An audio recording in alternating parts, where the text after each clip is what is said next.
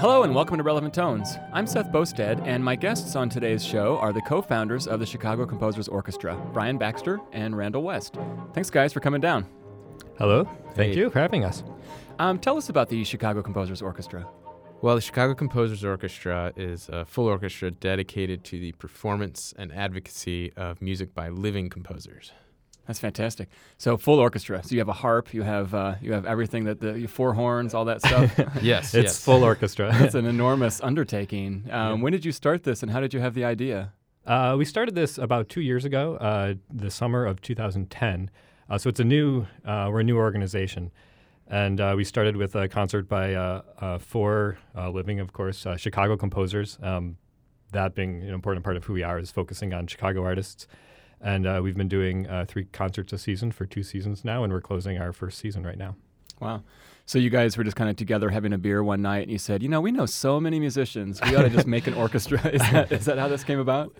Well, sort of. Um, what the way it really came about is we were in grad school together at Roosevelt University, and uh, as a part of our final project, our thesis, uh, both Randall and I composed orchestral works. So we decided to collaborate on putting together an orchestra with our uh, friend and the conductor Matthew Casper, who was also in school with us at the time.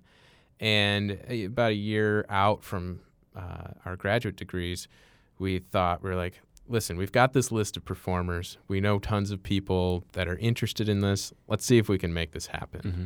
And so that's how we kind of put together the organization and the first concert in only about three ish months or so. And there was a lot of momentum coming off of those um, those concerts. I think, especially. Um, well, Randall, I went to. I was able to go to your grad recital. I do remember the the musicians were very energized to be part of this great undertaking. So I think maybe that helped, right, in, in the uh, conception and Yeah. planning of the orchestra. And it helped a lot for Brian and I, uh, just to, I think for ourselves, to see that it was possible to do something of that scale. And if we spent enough time and called enough people and got enough people interested, that you could do that. You could create an orchestra um, out of nothing. And uh, so we did it.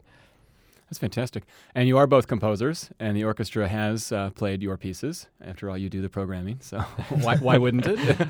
um, so I'd love to hear something. Um, Brian, let's have a let's listen to a, to a piece of yours. Um, can you tell us about this piece that we're going to listen to? Sure. The piece is entitled Roots Run Deep, and it's actually uh, an adaptation of a string quartet I wrote by the same name. It's it's structurally it's the same piece. I just fleshed it out for orchestra, and uh, uh, just to, to boil down the essence of it, it it's inspired by uh, my grandparents uh, on on their farm in Vermont, and and my grandfather at one point told me that his roots run deep here referring to the farm in, in the northeast kingdom of Vermont that he lives in.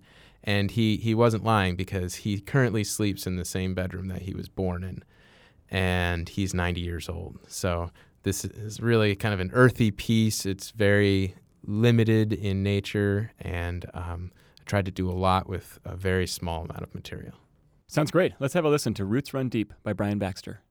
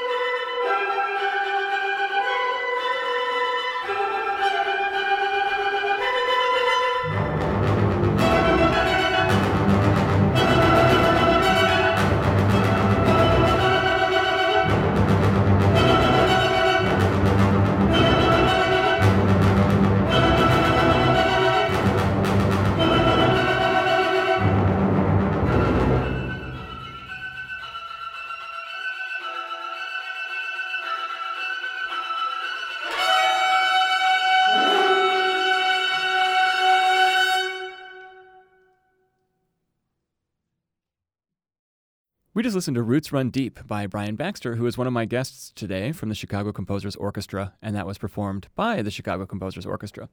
Brian, I think it's a fantastic piece, and I was at the concert at which it was premiered, and uh, I, I, thought it went really well. Um, it seems like you guys are, are, obviously getting adequate number of rehearsals, and I know how hard it is to get people together. Um, how are you doing all of that? Yeah, well, we actually run on three rehearsals per, per show, and uh, luckily our, our conductor Matthew Casper uh, really does a great job yeah, pulling all of that music together, and you know we build all these connections with the performers. So we're we're it's it's a labor of love to get it all put together, and and really it's a labor of love for all of the performers as well. Mm-hmm. So, what have been some of the more memorable um, concerts that you guys have given? Uh, we've had a lot of really great concerts. Uh, just this season, uh, uh a very memorable concert for me uh, was a concert we did at Garfield Park Conservatory, and uh, we we billed it as a you know the or- we're taking the orchestra to somewhere outside the concert hall, both um, literally in terms of the space and also in terms of the music. And we um, we worked with a jazz composer, Nicole Mitchell, who wrote a piece for orchestra. And jazz composers don't get a lot of opportunities to write for orchestra, so that was very exciting. Uh, we also worked with a composer, uh, Kyle Vegter, who uh, writes more what you think of as concert music. But for this uh, this concert, he created a piece uh, where musicians were spread around the space. People could walk around and experience the orchestra, uh, you know, spatially. And um, and then we worked with a sound artist who actually had the orchestral musicians walking across glass, pieces of glass, for the performance. And it was you know an out there thing, but um, but uh, very effective and uh, something that I think the performers and the audience both really enjoyed. Yeah, I remember that that concert, and um, Kyle's piece I thought was really interesting because here you are in the in the conservatory, and there's plants everywhere, and then hiding behind a gigantic leaf might be a cellist, you know. and, I mean, there, you know, the musicians were all scattered yeah. throughout the the area, and it was just so much fun to walk around the paths and hear the piece, and and it gelled. It didn't sound like chaos, like you might think if the musicians don't have sightlines with each other, but the piece was composed in such a way that that they didn't need to see each other. Um, and I thought you know, it was a really, really fantastic concert. Um, anything else? Other events that, that stick out?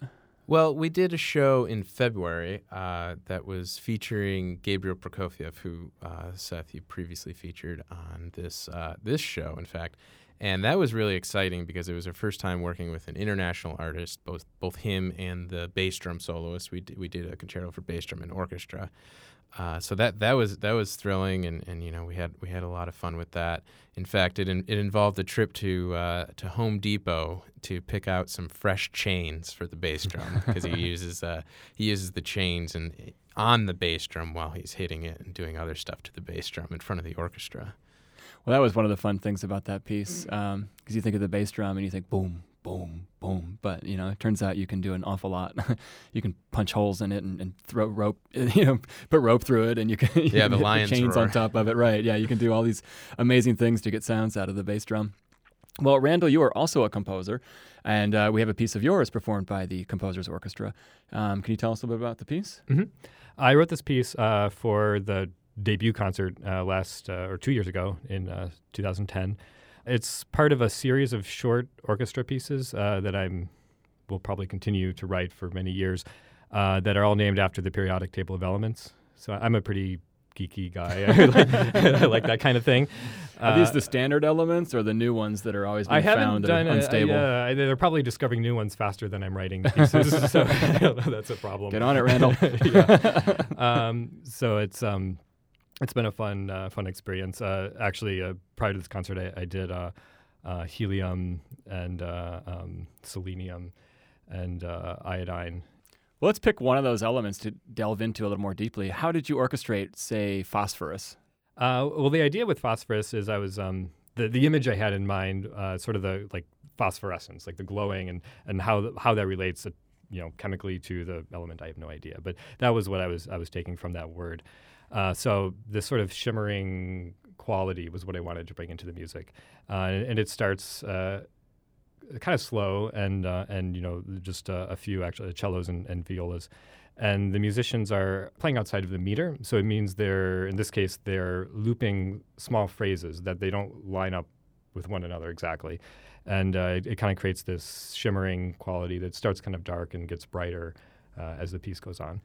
Uh, so for this concert, I did uh, phosphorus and tungsten, So, I mean, what does something like tungsten mean to anybody? It's, it's sort of a and just a concept, but it's a way to uh, take a thought. Uh, in this case, tungsten is what uh, light bulb filaments are made out of. So I, I kind of had this image of, of light bulbs and kind of a, a silly, uh, you know, like mo- old old school movie marquees that are flashing on and off Mhm. with all those Mhm. light bulbs. Great. Let's have a listen to Phosphorus and Tungsten by Randall West.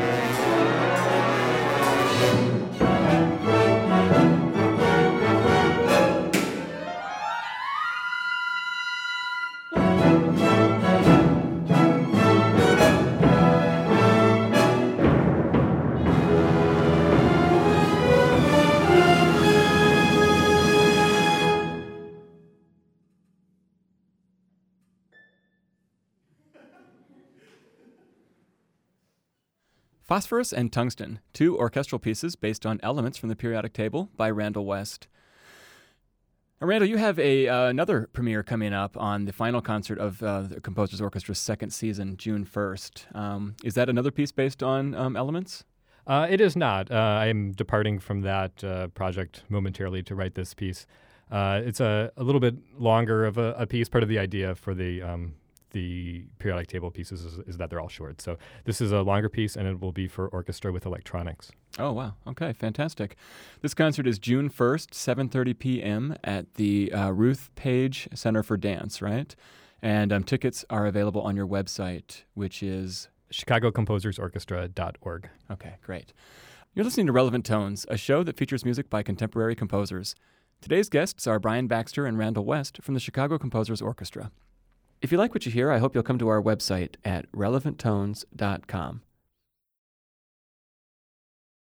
One other highlight of this concert on June 1st will be the U.S. premiere of the Viola Concerto by Chen Yi. And um, Chen Yi is a, a, very prominent composer right now um, in her own right, and her husband Zhou Long just won the Pulitzer. Um, they're, they're part of this crop of Chinese composers that is uh, kind of setting the world on fire. So, how very exciting that you guys are able to give the U.S. premiere of a major piece by her, and uh, how exciting that's happening in Chicago. How did this come about? Yeah, it came about. Uh, we our, our, principal viola player, uh, Michael Hall, actually kind of tours the whole world performing uh, mostly new music, and he's actually played this piece before. He played it in Thailand, and I believe he's played it other places as well. And you know, we had a meeting with him last summer, and he brought up the idea of this piece with the Chicago Composers Orchestra, and we jumped at the idea. I mean, we've got the built-in soloist, which is kind of the biggest piece to the puzzle next to the orchestra itself and uh, we are like, let's do it. And we got in touch with Chen Yi, and, and we're gonna we're gonna make this thing happen. Well, I was able to catch up with Michael and talk to him a little bit about the piece. Uh, Michael Hall is a violist here in Chicago, but uh, you do most of your performances outside of Chicago. And in fact, you have a lot of projects going on, a lot of people writing for you. Can you tell us a little bit about that? I'm very fortunate to be a violist, uh, let alone a musician, that has living, breathing composers seeking me out, wanting to write pieces for me. So people like Roderik de Man in Amsterdam, uh, Boonroot Sitapanafanan, I love the name, from Thailand. I love that you can say that name. It's, uh, you know, Thai names are beautiful, like Narong Prangcharoen, another composer that has just written a piece for me based upon the riots uh, last spring in, in Thailand. Um, and it's just a pleasure to be, have almost, well, basically 24 pieces being written for me. That's fantastic. And you travel a lot to the east. Is that how this Chen Yi concerto came about? It is. Narong Prangcharoen, the individual I just mentioned, he invited me to the composition festival. And uh, that's how I was introduced to Chen Yi's music. And he asked you to play the viola concerto? He did, yes, as the culminating uh, concert to the program. And tell us about the piece, your impressions of it, what um, what listeners should be listening for as we play some of it a little bit later. Well, those of you who know viola concertos know that composers tend to take advantage of the melancholic, lugubrious, kind of dark aspect. This piece showcases a little bit of that, but more importantly, it has a great deal of kinetic energy and vibrancy. Mm-hmm. So is it in the upper range of the viola then, or it traverses the entire range? Okay. Oh, it goes very high and it sinks down very dramatically to the uh-huh. low depths. Fantastic. And I know there's uh, sometimes thought of as conflict between the Eastern style of composition and the Western style of composition, where the Western, uh, the, these sections of the piece are so clearly demarcated. It's really obvious where you are. Um, a lot of times, though, in, in uh, the, with the Eastern composers, their philosophy, of course, is completely different. um, the structure is different. Do you see that in, in her viola concerto? I do there's a very strong sense of an organic unfolding through the piece. Uh, no semblance of structural hierarchy is trying to dictate the form of the piece. It is unfolding like a living, breathing organism. The themes tend to grow into each other. And I would say, even more than thematically, I think the colors are the main transitioning aspect of this piece. Well, describe the piece for us a little bit. So it's in one movement, um, and uh, does it have any traditional Chinese elements to it, or can you tell us a little bit about the piece? Yeah, the movement, the, the entire piece, lasting 14 and a half minutes, starts out extremely kinetic, lots of energy right up from the outset from the viola and the orchestra. Uh, strong syncopation elements, and then add to that the strong Chinese elements of the pentatonic scale sneaking in every once in a while as a motif that comes back and back, but it gets warped and expanded as the piece progresses. So much so that there are even elements of a Debussy esque orchestration and interplay between the, the soloist and the orchestra as well. So it doesn't stay kinetic the whole time. It'll. No, it does not. It, it has the great feeling of uh, almost an experience of life's dialogue. Mm-hmm. You're born, let's get to it, lots of energy. and then, oh, wait a minute. This is a long life. What do I want to do with it? And Right. There's a meditative section Uh-huh. before it kind of pulls you back into the moment and say, no, no, no, don't, don't keep thinking about tomorrow. Let's do something today. And then it gets back to a virtuosic section. Mhm. This goes back and forth between the here. To me, it feels like we're going to the present to the worrying and wondering about the future. Mm-hmm. Well, you were kind enough to bring in a recording of yourself playing the piece with the Chiang Mai Philharmonic in Thailand. And uh, so let's have a listen now to Michael Hall performing Chen Yi's Viola Concerto.